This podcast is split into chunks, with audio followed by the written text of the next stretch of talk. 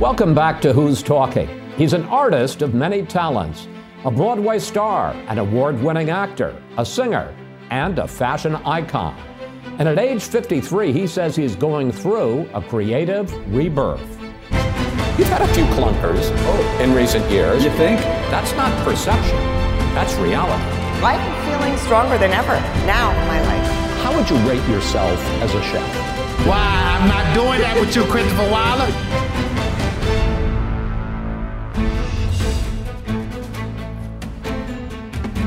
Billy Porter, welcome. I am excited to sit down with you and delighted that you agreed to do this. I am excited too. I'm humbled. I have grown up on you. And I'm just so thrilled. I'm really, really thrilled to be here. Well, thank you.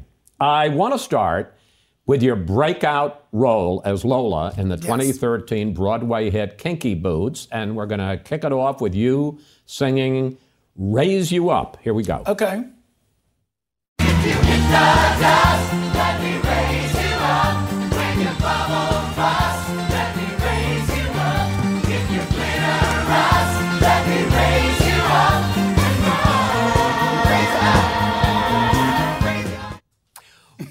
up. Raise up. One reviewer after that show opened in Chicago said that Kinky Boots would do for you what Funny Girl did for Barbara Streisand. And in fact, you won Best Lead Actor in a Musical. How did, at that point in your life, how did that recognition change your life?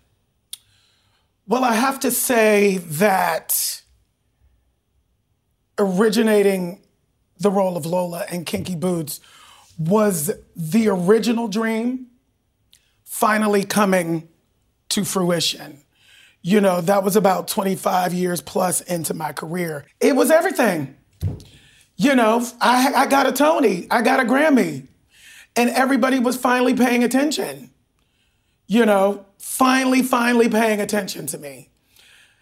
Well, let's continue. It opened a lot of doors. Let's continue on that, because then 3 years ago, you win the Emmy for Best Actor in a Drama for the show Pose. Yes. And here you are as Pray Tell, a fashion designer who goes back to your home in Pittsburgh to share some shattering news with your family. Here you are.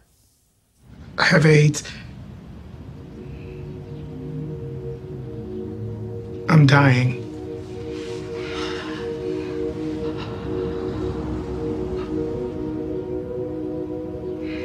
I have been HIV positive for 6 years. And I didn't want to burden y'all until it became serious. I know that we've already been through so much. Mommy, I'm not trying to upset you. And I'm so sorry. I'm sorry. I'm really sorry. Mommy. What I find, you're affected watching that, aren't you? Yeah. Was that close to real life? Yeah, you know, life imitates art. When I got the call to audition for the show, I knew in my heart and in my spirit that I would get it. And I knew from the subject matter that whatever the character was, I was ready to step into playing a role that could stand in proxy for me and my healing. I want to talk about that, because what I find so compelling and so powerful about your entire story is that you built your success out of so much pain. Yeah. My art is my healer.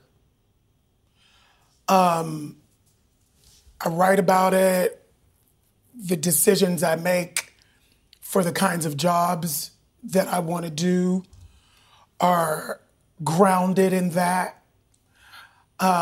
Art saved my life, and I've dedicated my life to hopefully standing at the intersection of art as a healer for trauma. Which brings us to your memoir, Unprotected, which is just out in paperback. And I want to read something from the prologue, the very first page of this book. You write, "By the time I was 5, it was all too clear that something was wrong with me. Everyone knew it, and I knew it too." Billy, what did you think was, quote, wrong with you? And how did the world let you know at the age of 5? Well, I didn't really have language for it. In retrospect, it was my gayness. In retrospect, I was a sissy. I grew up in the Pentecostal church, and my family saw that behavior, and they weren't happy with it. And like many of us queer kids, it's from fear, right? The behavior of our caregivers, they're scared. They fear for us. And... But in a way, it's even worse than that. I mean, it's not that, gee, he's going to have a tough life, and I'm sorry my son is going to have to go through this. Your mom thought it was a sin. Yeah, not just my mom. Everybody around me thought it was a sin. Right. And still, many of them still do think it's a sin. You know, in our world and in our culture, it's still that, which I find really, really unnerving. I want to pick up on this because... And I have to say, I almost cried at this point, because then after feeling this tremendous, and you say you couldn't put it into words, this tremendous sense of being different, of being wrong, as you say, your mom marries your stepfather. Yes. And your stepfather seems to take you under his wing, and he's going to protect you, and he's going to teach you what it is to be a man, until at the age of 7, he starts sexually abusing you. And I found that so painful, because I thought, this little boy, 7-year-old Billy Porter, he just can't find a safe haven. There was no safety for me. I was sent to a psychologist when I was 5 for a year, every Wednesday after kindergarten, because of my sissiness. And at the end of that evaluation, this man said in front of me, "Billy's fine. You just need to get a man around the house who will teach him to be more of a man." So within a year, my mother had met and married my stepfather. And when the abuse started, there was nothing violent about it. You know, people talk about grooming. I was very groomed. I felt very loved. I felt very seen. And because of what I had already gone through, my little 7-year-old mind thought, oh, well, these are my man lessons. When he's abusing you. I didn't know that it was abuse till I was 25 years old. I couldn't say the words that it was sexual abuse until I was in therapy at 25 years old. And my therapist said, that's sexual abuse. 7-year-olds do not have sexual dalliances with grown men. That's not a thing. It's not right. You were not in control of it. I think there was also something about me that knew that the adults around me did not have the tools to protect me at the time. And so I was grown as far as I was concerned, because I had to be. And so for years, I experienced that, because when I said I wanted to stop at 12, it stopped, right? So I experienced that as if I had control over it and that it was my choice. And of course it wasn't. No, it wasn't. You think you found your safe space in the 90s when you get into theater, but even there you say, I was too black, too gay, too much. In 1997, you release an album in which you play a traditional male role. And I love that you say, which I play. I love it. Well, okay. I love it because it's true.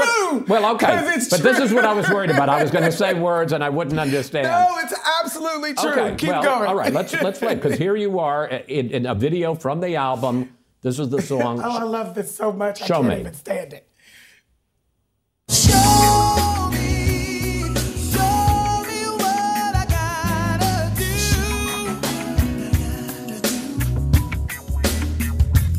if you love me, I'll do anything for you. Well, okay, now I can say it. You're playing heterosexual, traditional R&B man. Yes, I am. Why did you make that? And I was good at it, too. Let me just say that. Yes, you were. Because they made me feel like I wasn't. Right? My queerness was the only thing that anybody was interested in. My voice was my savior for the entirety of my life until I got a record contract. Why did you make that video? Because that was the 90s. I really thought that the only way for me to be successful would be to play the game and do what they told me to do. And what came out of that and what changed the trajectory of my journey forever is that I did everything I was supposed to do. I did everything I was told to do. I was as straight as I could be. I sang the music that I was supposed to. I showed up in the way that I was supposed to, and I failed anyway. And at the end of that journey, when it all imploded, I thought, there is nothing worse than failing as somebody else. This is perfect, because I want to play a clip from your audiobook of Unprotected, where you really describe just this. Take a look. I wanted to be famous because I thought that fame would bring me validation, understanding perhaps, love even. If I were on top of the charts, a household name, on the cover of magazines, maybe the gay would fade away. Maybe my success could transcend my abominable sin. That is so interesting and frankly so screwed up. I mean, did you really think that maybe with fame, maybe by playing the game, the gay would fade away? Yeah. And you were made to, I mean, you felt the only way I can succeed is, as you say, playing a role. Yeah. And, you know, it's so interesting because I think about drama school. I think about, you know, this trope that we all talk about. We have all these buzzwords now. Just be yourself. Just be authentic. Just that. And it's like, well, it's easy to be who you are when what you are is what's popular. You know, queerness just happens to have broken through in the world in a different way now. And I'm grateful that I've lived long enough to see the day and to live in this world right now. I want to pick up on that, because out of all that, and then in 2007, I mean, it gets worse. You get diabetes. You go bankrupt, you're diagnosed with HIV, and out of all that, you become the Billy Porter that we know today. And I want to put up some videos and have you describe it. 2019. Okay. You go to the Golden Globes, and here you are wearing a pink cape. Almost knocking Elizabeth Moss out, because they were trying to rush me. And then there you are in a velvet gown at the Oscars a couple of months later. And I got to say, you wear it well. Thank you. Wear it splendidly. If we talk about fashion statements, with those two things, what were you saying?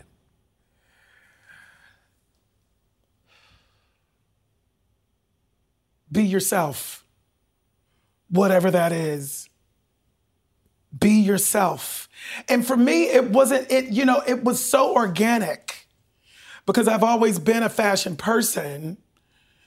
I've always been queer. It's never been about wearing dresses or anything like that. But I knew from watching the ladies in show business that fashion was another way to express myself in the market. It's a business decision. I'm a businessman. And it's like, what would that look like? I knew when I got Pose, I said, okay, I'm gonna be on red carpets. What am I gonna be? What is it gonna be? Because I'm not gonna just wear the penguin suit everywhere I go. I'm so bored with it. The cape idea, Randy Rom, you know, my stylist at the time, we came up with that. And it slayed. Everybody was talking about me. The New York Times, you know, there were parties that we had to go to. The New York Times on Sunday of the Golden Globes said, you know, at Golden Globes parties, Billy Porter is the winner.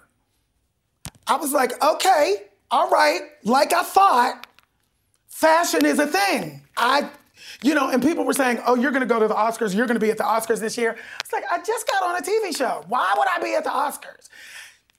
10 days before, 12 days before, I get a call to host the ABC red carpet pre-show. And I'm like, what am I gonna wear? Because this is the moment. And there I was sitting at the Christian Siriano show. And I saw, it was my first fashion week. And I saw all the ladies walking down, you know, all shapes, all sizes, all colors. And I remembered at the fashion show thinking, when I was in drama school, we would have Oscar parties. And flippantly, I would be like, I'm gonna wear a gown. I'm not gonna wear that penguin suit. I'm gonna wear a gown to the Oscars. I'm gonna just blow everybody's mind. And I say, you know, my life is in two parts. You know, B-O-A-O, before Oscar and after Oscar. It changed everything. Really? It changed everything. Yeah. So the Oscars are in February, March. In May, at the Met Gala. Well, I mean, you got. I had to keep it going. I was going to say, here you are arriving as an Egyptian god, yes, being born by a bunch of people, and there you are. Yes. What statement were you making there? F y'all. I'm gonna do exactly what I want to do. Y'all have silenced me. Y'all have dismissed me. I've been ignored. I've been dismissed. I've been, you know, and it's like, she's here now and she ain't going nowhere, right? Yeah. It's like, it's redemption. Everything I said, everything I knew for all these decades was right. I was right. And everything you were. Yes, I am right. I am right. After being told for all these years, I was wrong. It is my queerness. I was told my queerness would be my liability from allies and haters alike. And it was for decades. Until it wasn't.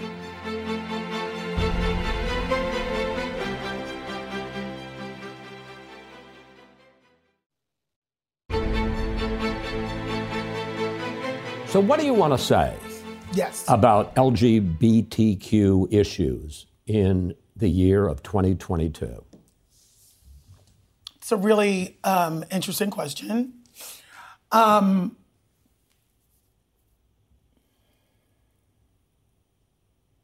Eternal vigilance is the price of liberty.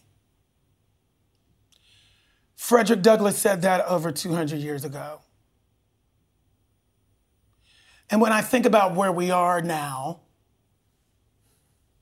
not only in America, but in the world, there's this pushback, once again, to anything that is not the white male patriarchy. It's not new. It's been consistent in the world since the beginning of time. And we've been fighting and fighting and fighting. I've been fighting all my life. But you feel that there is, because you've just talked about how your gayness has been redeemed and celebrated and embraced, but you're saying that you feel there's a pushback against that? There is a severe pushback because, and this is me over the last few months trying to speak inside of the positive and encourage and inspire people. The change has already happened. Let me repeat that. The change has already happened.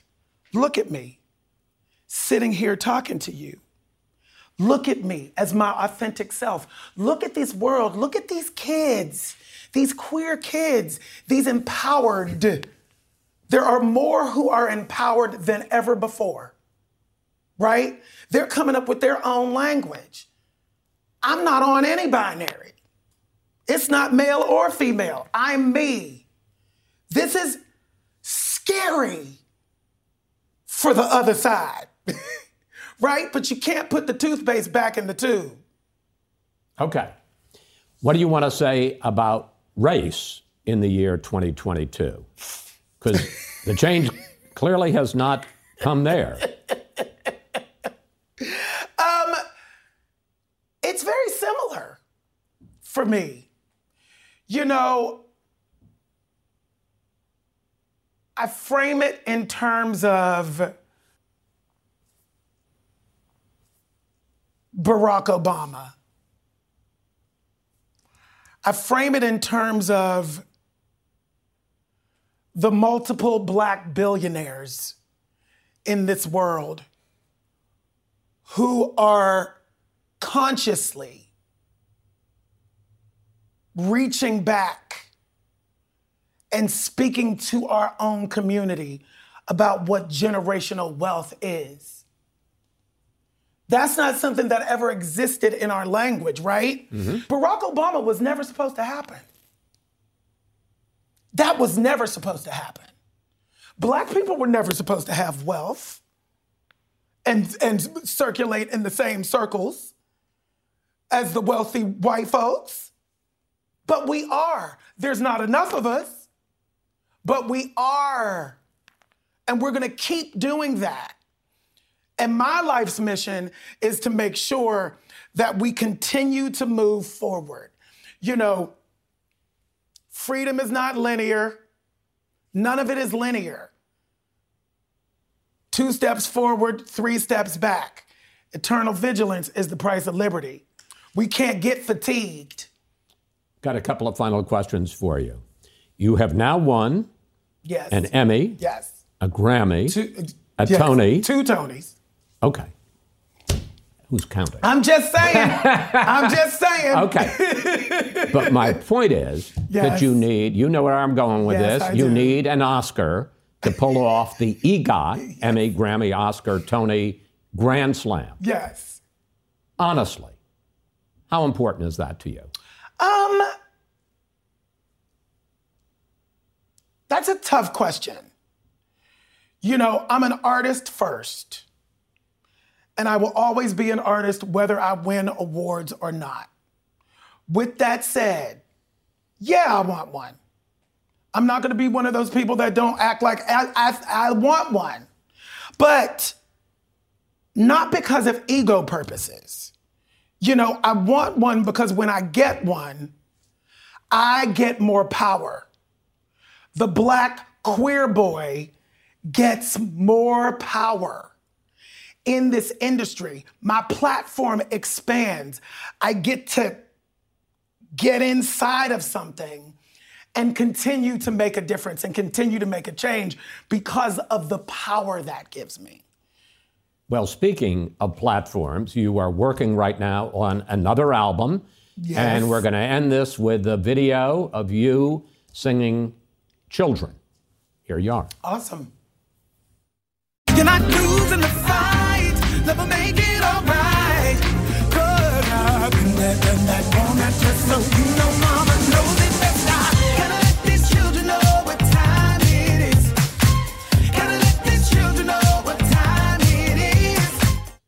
So, what do children need to know about what time it is? Children need to know that the validation comes from the inside out. Love yourself first. Work on that first. Because when we can love ourselves, then we walk through life with that power. And it teaches others how to love us back, how to treat us. That seems like a good place to end this conversation. Billy, thank you. Thank you. Thank you very much. In addition to his new album, Billy Porter is set to star in several films and television shows.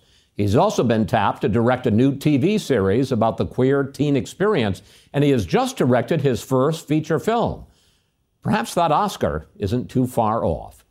Thanks for watching. Catch us every Sunday night on CNN, and keep streaming anytime you want right here on HBO Max to find out who's talking next.